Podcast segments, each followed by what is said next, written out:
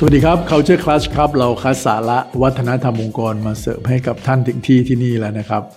เวลาเราพูดถึงองค์กรธุรกิจเนี่ยมันมีคำว่ากลยุทธ์ มันมีความว่ากระบวนการทำงาน โครงสร้างองค์กร แผนธุรกิจอะไรต่างๆ พวกเนี้ยมันเป็นสิ่งที่ร้อยเรียงของเรื่องราวที่เป็นตรรกกะทั้งสิน้น สิ่งต่างๆที่ทำให้ธุรกิจประสบความสำเร็จเนี่ยมันล้วนจะต้องสนับสนุน ไปด้วยข้อมูล ไปด้วยเหตุด้วยผล เพราะฉะนั้นจึงเป็นเรื่องปกตินะครับ ที่คนในองค์กร โดยเฉพาะในระดับบริหารเนี่ย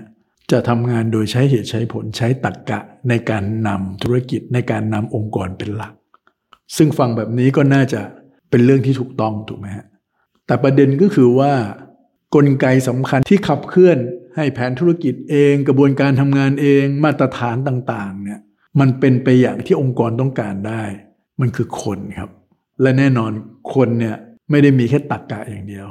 มันมีชิ้นหนึ่งซึ่งมันทำให้คนเป็นคนทำให้มนุษย์เป็นมนุษย์ ก็คือเรื่องของอารมณ์ความรู้สึกนั่นเองซึ่ง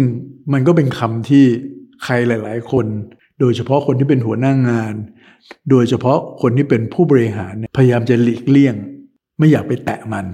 เพราะมองว่าเรามาทำงานกัน เรามาเป็นมืออาชีพกัน แต่ในความเป็นจริงมันหลีกเลี่ยงไม่ได้ครับ และโดยเฉพาะในยุคสมัยนี้ที่ความซับซ้อนของธุรกิจมีมากขึ้น ความซับซ้อนของมิติของความเป็นคนในงานก็มีมากขึ้นเช่นเดียวกัน เหตุและผลตรรกะเพียงอย่างเดียว เอาไม่อยู่ครับ อันวันนี้เราจะมาดูกันดีไหมครับว่าทำไมการที่เราให้ความสำคัญกับเหตุผล ใช้มันในการทำงาน ใช้มันในการสื่อสารการพูดคุยอย่างเดียวเนี่ยหรือการแก้ปัญหามันอาจจะไม่ work มันอาจจะนำมาซึ่งปัญหาอื่นๆอีกมากมายในที่สุด อันแรกเลยนี่นะครับ เราต้องเข้าใจก่อนว่ามันมีคำสองคำด้วยกันคำว่า logical intelligence ซึ่งหมายถึงความฉลาดในการใช้ตรรกะนั่นเองนะครับ ซึ่งคนที่เป็นผู้นำในองค์กร หรือแม้กระทั่ง คนทุกๆ คนในองค์กรควรจะมี พราะมันใช้แก้ปัญหา มันใช้วางกลยุทธ์ ใช้การวางแผน ใช้ในการวิเคราะห์ ใช้ในการทำงาน เวลาอธิบายอะไรให้ใครฟัง ไม่ว่าจะเป็นคนในองค์กรหรือลูกค้า มันก็ต้องใช้เหตุผลใช้ตรรกกะเป็นตัวอธิบาย ไม่ได้ผิดอะไรครับ แต่ว่าสิ่งที่จะต้องคิดอีกอย่างหนึ่งก็คือ การที่จะพาองค์กร พาคนในองค์กรที่เต็มไปด้วยตรรกกะ แล้วก็ความรู้สึกด้วยเนี่ยมันต้องมีอีกคำหนึ่งด้วยก็คือ emotional intelligence ด้วย ความฉลาดทางอารมณ์ด้วย ความที่เราจะเข้าอกเข้าใจคนอื่น การที่เราจะฟังคนเป็นฟังทั้งเหตุและผล ฟังทั้งความรู้สึก เพราะฉะนั้นไอ้คำว่า logical intelligence กับ emotional intelligence เนี่ยมันมีความสำคัญทั้งคู่นะฮะตราบใดที่เรายังมีคนเป็นนกลไกสำคัญในองค์กรอยู่ เพราะในการทำงานมันยังมีเรื่องของความเครียด มันมีเรื่องของความขัดแย้ง หรือความไม่พึงพอใจอะไรบางอย่าง ซึ่งบางทีก็เข้าใจได้ยาก แต่ผู้นำที่มีสองอย่างเนี้ยนะครับ อย่างสมดุลเนี่ยจะผ่านมันไปได้อย่างดีครับ เพราะฉะนั้นมีสองคำนะครับเราผู้นำต้องตระหนักไว้เลยว่า มันมีสองอันมันไม่ได้มีแค่อันเดียว ประการที่สองเราต้องรู้ก่อนว่า เมื่อมนุษย์มาอยู่ด้วยกัน มันมีสิ่งหนึ่งที่เรียกว่าความสัมพันธ์เข้ามาเกี่ยวข้อง การที่คนหนึ่งจะไปเกี่ยวกับอีกคนหนึ่ง ทั้งในเชิงของงาน แล้วเวลาเรารู้จักกันเราอยู่ด้วยกันนานๆ มันก็อาจจะมีมิติอื่นๆ เข้ามาผสมด้วย แน่นอนครับถ้าในเรื่องของงานเหตุและผลมันอาจจะช่วยได้ ในหลาย ๆ กรณี แต่อุปสรรคของการทำงานร่วมกัน ในฐานะของมนุษย์เนี่ยบางครั้งความสัมพันธ์เรื่องอื่นที่มันไม่ใช่เรื่องงานอย่างเดียวเนี่ยมันก็มีส่วน ในการที่ทำให้งานประสบความสำเร็จ และไม่ประสบความสำเร็จเช่นเดียวกันถูกไหมฮะเพราะฉะนั้นเหตุและผลอย่างเดียวเนี่ยมันเอาไปจัดการหรือเอาไปบริหารความสัมพันธ์เนี่ยมันไม่ได้ครับเขาต้องเข้าใจพลวัตเข้าใจดินามิกของความสัมพันธ์ของมนุษย์ด้วยทำไมลูกน้องถึงไม่ค่อยกล้าแสดงไอเดีย ไม่ค่อยกล้าแสดงความเห็น ก็อาจจะเป็นเรื่องของความรู้สึกบางอย่าง อารมณ์บางอย่างที่มันมีอยู่ในจิตใจของเขา ความกลัวความรู้สึกไม่ปลอดภัย มันยังมีอยู่ครับ และนั่นคือเรื่องของอารมณ์ ความรู้สึกล้วนๆในส่วนที่สามก็คือเรื่องของการเปลี่ยนแปลง พอเราบอกว่าองค์กรจะต้องปรับเปลี่ยน จะต้องเอาซอฟต์แวร์ตัวใหม่มาใช้งานแทนระบบการทำงานแมนนวลการใช้กระดาษเหมือนเดิมอะไรอย่างนี้เป็นต้นเนี่ยนะครับ หรือบางองค์กรจะต้องใช้เทคบางอย่างเข้ามา ทดแทนมาเพิ่มเติมใช้ AI ใช้ Data Analytics ใช้เทคโนโลยีอะไรก็แล้วแต่ เราก็คิดด้วยความเป็นเหตุเป็นผลถูกไหมครับว่า คนก็ต้องเปิดรับสิ เพราะมันทำให้งานเขาดีขึ้น มันทำให้องค์กรประสบความสำเร็จมากขึ้น แล้วเมื่อองค์กรประสบความสำเร็จ คุณก็น่าจะมีชีวิตที่ดีขึ้น ถ้าคิดด้วยตรรกกะแบบนักบริหารมันก็อาจจะเป็นแบบนั้นก็ได้ คนก็น่าจะต้อนรับมัน แต่ในความเป็นจริงอย่างที่เราทราบกันครับว่า การเปลี่ยนแปลงครั้งสำคัญในองค์กรนะ่ะมักจะไม่ค่อยราบรื่น ก็เพราะมิติของมนุษย์ และมิติของอารมณ์ความรู้สึกเนี่ยแหละครับ มันมีความกลัวเขากลัวอะไรเขากลัวความไม่แน่นอน เพราะมันเคยมาแบบนี้ตลอดแล้วอยู่มันจะต้องมีขึ้นมีลงมีขุมีขละ uncertainty มันเกิดขึ้น เพราะเขาไม่รู้ว่าอะไรมันจะเกิดขึ้น เพราะฉะนั้น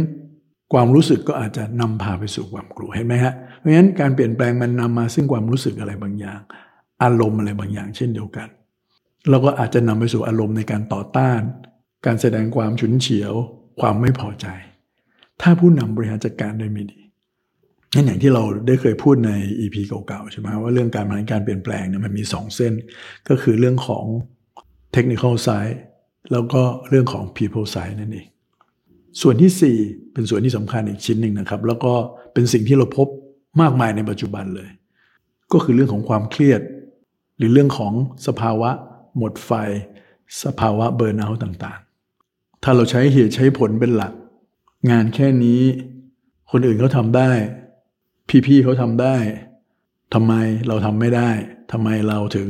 เครียดกว่าคนอื่นทำไมเราถึงเบิร์นเอาท์แล้วหลายๆคนก็พยายามจะบริหารจัดการเรื่องพวกนี้ด้วยเอาตักกะเอาเหตุเอาผลมา ซึ่งบางครั้งแทนที่มันจะทำให้สถานการณ์ขี้ขาย มัน อาจจะไปทำให้ปัญหามันหนักขึ้น เรื่องของปัญหาในเรื่องของสุขภาพจิตในที่ทำงานเเป็นปัญหาที่สำคัญที่มีมากขึ้นและมากขึ้นเรื่อย ๆ นะครับ ผมว่า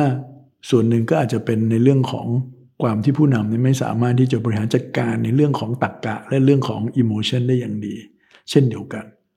อะไรเป็นสาเหตุที่ทำให้คนเบิร์นเอาท์อะไรเป็นสาเหตุทำให้คนเกิดความเครียดมากกว่าที่ควรจะเป็นในที่ทำงาน และเรื่องสุดท้ายนะครับ เรื่องที่ห้าว่าทำไมการใช้เหตุผลอย่างเดียว มันอาจจะไม่พอ ก็คือเรื่องของภาวะผู้นำนั่นเอง เวลาคนเป็นผู้นำเนี่ยก็มักจะคิดว่าหน้าที่ก็คือ เป็นผู้วางกลยุทธ์ วางแผนกำหนดทิศทางกำหนดนโยบาย ออกแบบกระบวนการทำงานกำหนดตัวชี้วัดอะไรก็ว่าไปพวกนี้เราคิดว่านั่นมันเพียงพอแล้วนะครับ แต่จริง ๆ แล้วบทบาทของผู้นำ หรือภาวะผู้นำจริงๆเนี่ยมันหมายถึงคนที่สามารถที่จะทำงานในเชิงของเนื้องงาน และในเชิงของรายละเอียดของคนได้ด้วยนั้นคำว่า leadership หรือภาวะผู้นำมันไม่ได้หมายถึงเรื่องของทักษะในงานอย่างเดียวแล้วนะครับ หรือการบริหารแต่เพียงอย่างเดียว แต่มันหมายถึงความสามารถในการที่จะดูแลอารมณ์ความรู้สึกของคนในองค์กรได้อย่างดีด้วยเช่นเดียวกัน การที่ทำให้ทีมงานได้รู้สึกว่าได้รับการชื่นชม ได้รับการ สนับสนุน ได้รับการยอมรับ เขามีคุณค่า เขามีตัวตน เขาบีลองในองค์กรพวกนี้อันนี้มันเป็นเรื่องของความรู้สึกเรื่องของอารมณ์ล้วนๆเลยอันผู้นำก็จะต้องมีทั้งสองอย่างนะครับ ไม่ใช่แค่เข้าใจในเรื่องอะไรที่เป็นลอจิกอย่างเดียว อีกด้านหนึ่งก็สำคัญแล้วต้องบอกว่าไม่แพ้กันเลย และนี่เป็นสี่ห้าด้านเลยครับ ที่เป็นตัวบอกว่าในองค์กรองค์กรหนึ่งเนี่ยการใช้เหตุและผลอย่างเดียวเนี่ยมันไม่พอ หรือการใช้เหตุและผลใช้ตรรกะไปแก้ปัญหาที่เกี่ยวกับเรื่องของอารมณ์เกี่ยวกับความรู้สึกเนี่ยมันอาจจะเป็นเส้นที่ขนานกันเลยก็ได้ครับ แล้วตรงนี้มันก็จะไปสร้างปัญหาอื่นๆ อีกหลาย ๆ อย่างที่ตามมาในองค์กรนั่นเองครับอะแล้วเราจะทำยังไงดี EP หน้าเราจะมาดูกันครับว่า เราจะมาบาลานซ์มันได้ยังไง ระหว่างตรกกะกับอารมณ์ความรู้สึก เพื่อใช้ทั้งสองอย่างเนี่ย เป็นประโยชน์ในการทำงาน ในการทำธุรกิจครับพบกันใหม่ใน EP หน้าครับ สวัสดีครับ